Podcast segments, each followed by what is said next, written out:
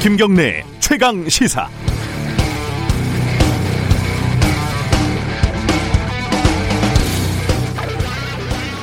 후배가 뉴스 리포트를 제작을 하는데 내용보다 조명이나 효과 뭐 이런데 지나치게 신경을 쓰면 제가 그런 말을 자주 합니다. 너 지금 예술하냐? 어, 그렇게 얘기해도 예술단체 총연합회 이런 데서 항의하지 않습니다. 제가 말한 예술이 어떤 뜻인지 다 아니까요. 뭐 기사를 쓰는데 정부의 대책이 필요합니다. 이런 하나만한 말 그런 문장이 들어가 있으면 제가 또 그렇게 얘기를 하죠. 이건 공자님 말씀 아니냐? 아, 그래도 성균관 유림회에서 뭐라고 안 합니다. 스스로 바보 될 일 있겠습니까? 추미애 장관이 국회에서 소설 쓰고 있네라고 말한 건 사건의 발단이 무엇이든 품격의 문제이고 태도의 문제일 뿐이지. 물론 저도 적절하지 않다고 생각합니다.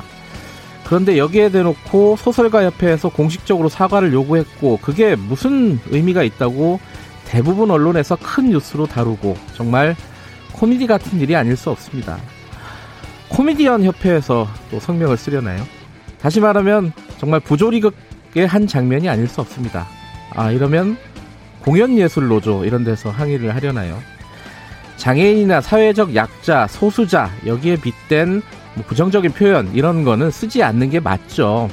하지만 모든 표현 하나하나에 이렇게 날선 반응을 보이면 사는 게 정말 우울하지 않겠습니까? 이러면 대한 우울증 학회에서 연락이 또 오겠네요. 7월 30일 금요일 김경래의 최강 시사 시작합니다.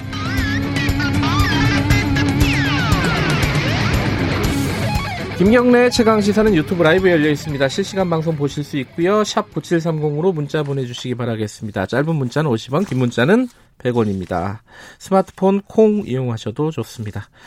오늘 1부에서는 어제 더불어민주당 어, 임대차 3법 통과시켰고 권력기관 개혁 방안 발표했는데 백혜련 의원과 관련된 얘기 좀 나눠보고요. 2부에서는 어, 카운터 파트너네요. 그 미래통합당 주호영 원내대표 최근 야당이 좀 너무 무기력한 거 아니냐 고민이 많을 것 같습니다. 얘기 좀 들어보겠습니다.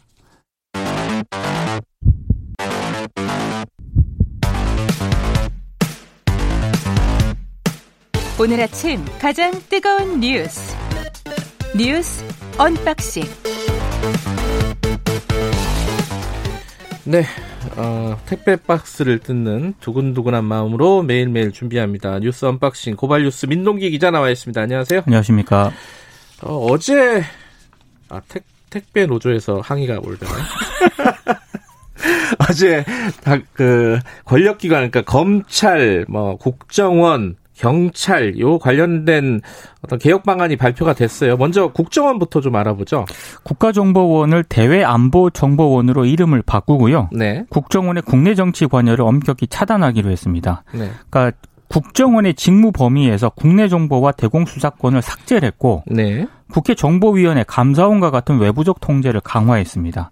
그리고 감찰실장의 직위를 외부에 또 개방하기로 했고요. 음. 만약에 국정원 직원이 정치 관여 등의 불법 행위를 했을 경우에는 형사처벌 강화 등을 또 추진을 하기로 했습니다. 네.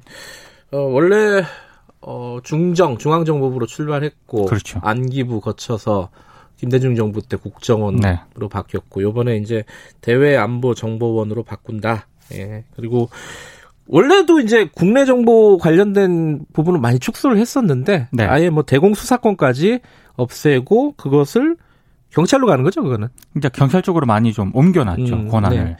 자, 이제 국정원은 그렇다 치고 지금 가장 이제 뜨거운 거는 검찰인데 네. 검찰은 어떻게 한다는 겁니까? 직접 수사 개시 범위를 부패 경제, 공직자, 선거, 방위 사업 범죄와 대형 참사 등 6대 범죄로 제한을 했습니다. 음, 특히 부패 범죄에서 4급 이상 공무원, 뇌물 액수 3천만 원 이상, 그리고 네. 경제 범죄에서는 특가법 기준으로 피해액 5억 원 이상 등으로 이 수사 개시 범위를 한정을 했거든요. 네. 그러니까 부패 범죄에서 5급 이하 공직자 범죄라든가 3천만 원 미만의 뇌물죄 등은 앞으로 경찰이 수사를 할 것 같습니다. 그리고 검경 관계 있지 않습니까? 네. 지금까지는 지휘 관계로 되어 있었는데 수사 협력 관계로 바꾸기로 했고요. 중요 수사 절차를 두고 의견이 만약에 다르면 사전 협의를 의무화하고 대검과 경찰청 사이에 정기적인 수사 협의회를 열도록 했습니다.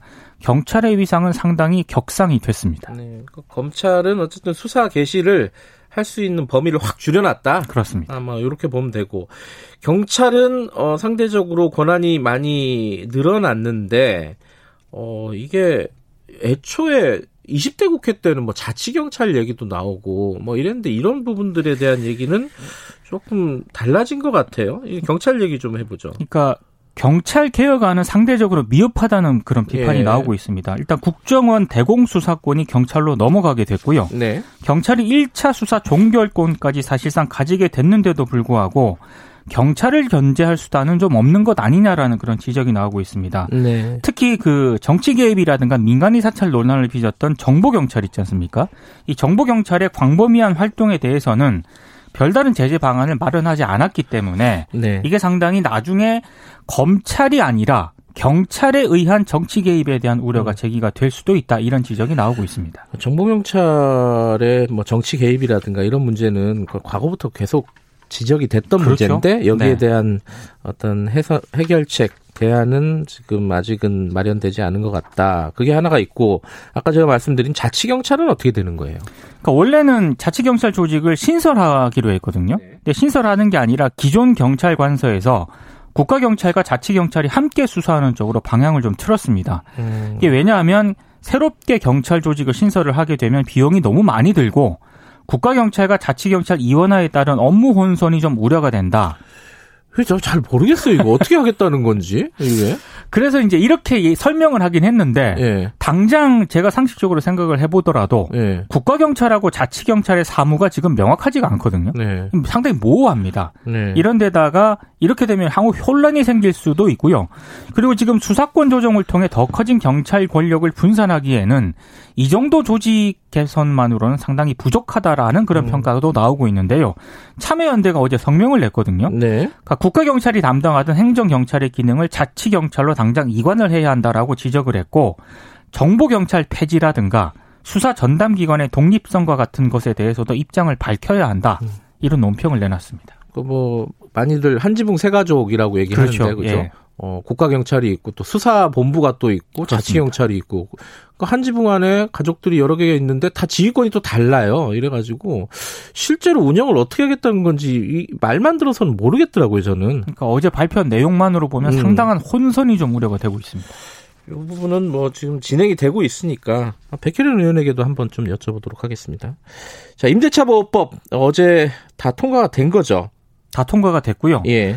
어, 미래통합당 의원들은 표결이 시작되기 전에 본회의장을 떠났습니다. 음, 근데 개정안이 오늘 예정된 임시 국무회의에서 의결 공포가 되면 바로 효력을 지니게 됩니다. 이게 뭐 며칠 만에 그죠? 속전속결입니다. 예. 예.